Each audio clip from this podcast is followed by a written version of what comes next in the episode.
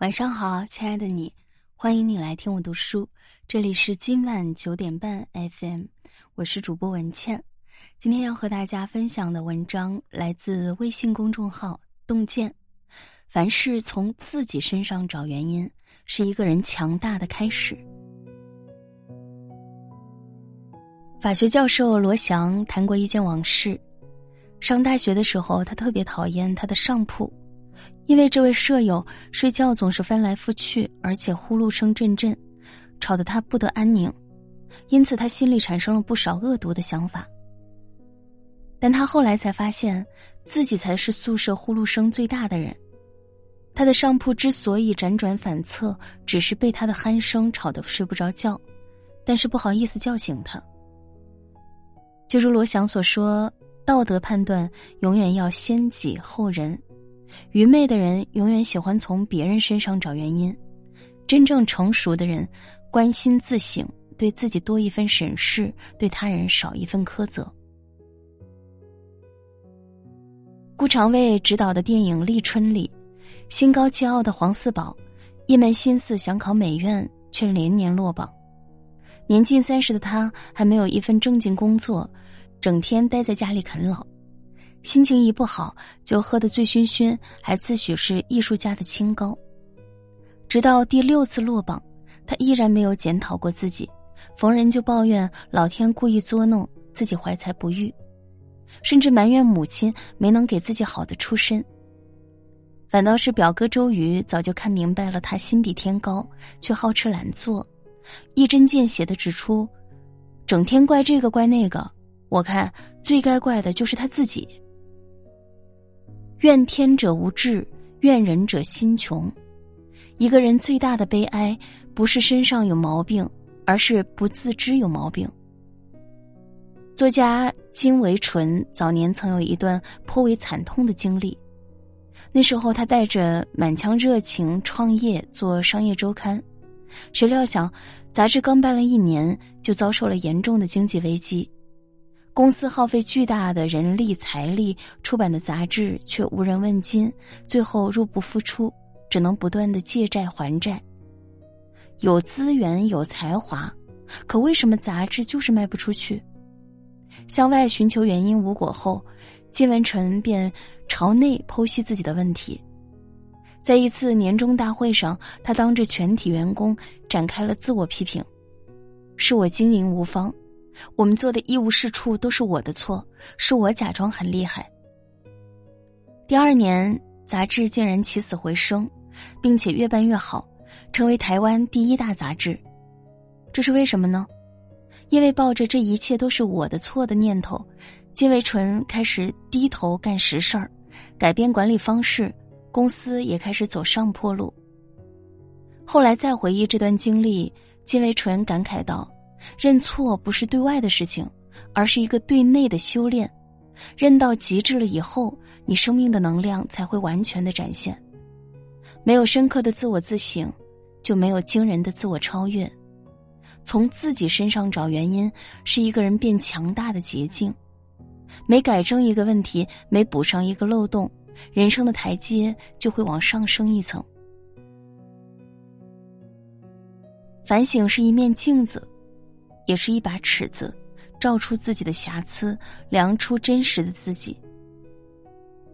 有一回，季羡林受邀外出讲课，出门前想起还没给君子兰浇水，便嘱咐保姆帮着浇水。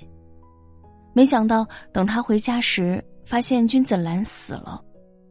询问之下才得知，保姆给君子兰浇完水后，瞧见窗外阳光正好，特意把君子兰搬到太阳底下。可他却不知道，君子兰喜凉爽，惧高温。心爱的君子兰死了，季羡林感到很难过，保姆一时间也有些手足无措。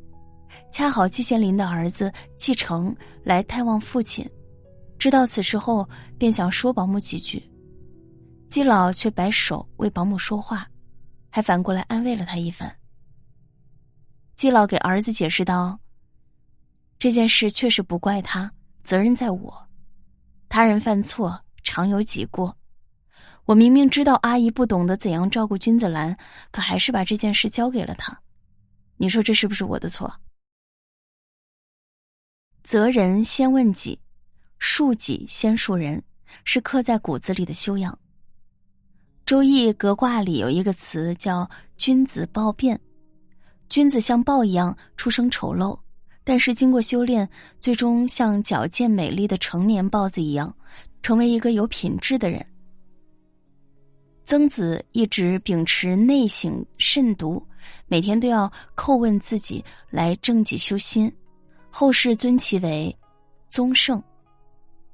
曾国藩长期写日记，反思自己一言一行，改掉诸多毛病，成了天下第一完人。内求是一个人最深的修行。每个人都是一块璞玉，自我建造，一寸寸雕琢，去杂质，留精华，然后温润有光。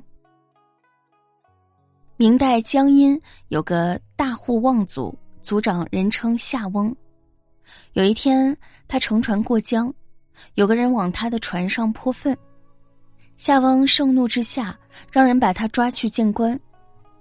但是夏翁转念一想，为何有人无缘无故对自己泼粪呢？于是他找来管家询问，原来这人在夏家借了钱，夏家几次催要，催得太紧，才让他做出这样的事来。夏翁知道后宽恕了这个人，并告诫下人不要再去催债，等他有钱了再说。此人也与夏家冰释前嫌，重新建立了良好的关系。人与人的关系之所以陷入困境，往往是因为我们只盯着对方的问题，而对自身的缺陷视若无睹。别人冷眼相待时，先想一下自己的刺是否扎伤了别人。别人蛮不讲理时，先思索下自己做事是否合乎情理。用一只眼睛看别人，留一只眼睛来审视自己。管理培训家张义武曾经在院子里种了许多竹子，在他眼中，竹子是提升房子格调的上佳之选。可刚种上没几天，邻居上门来找他，指责道：“你这竹子到时候穿墙而过到我们家来，不就麻烦了？”张义武很纳闷的说：“竹子即便生长过去，也是增添了一份雅气，怎么会麻烦呢？”可邻居却不以为然：“我是做生意的，你的竹子是空心的，不吉利。”听到这样的理由，他有些无语，但稍作思量后，他还是挖去了院子里的竹子。身边的朋友打抱不平的说：“你在你家种竹子，他来提抗议，本来就不合理。”而且种竹子花那么多钱，你就这么挖掉，太亏了。可张义武却笑着回答：“我想了想，同一棵竹子，你认为是节节高，别人觉得他对做生意不利，从人家角度来看，并没有什么问题。而且如果对方内心一直膈应，邻里关系就会不和谐。所以为了大家都舒服，一定要挖。这世上多少关系？”都伤于自我立场，而成于换位体谅。与人相处，从自己身上找原因，是一种和谐的处事观。每个人心中的尺子，当用于量己，而非量人。有位心理学家把人的价值观分为两类，一类叫弱势价值观，一类叫强势价值观。两者最大的区别就是，弱势价值观遇事问凭什么。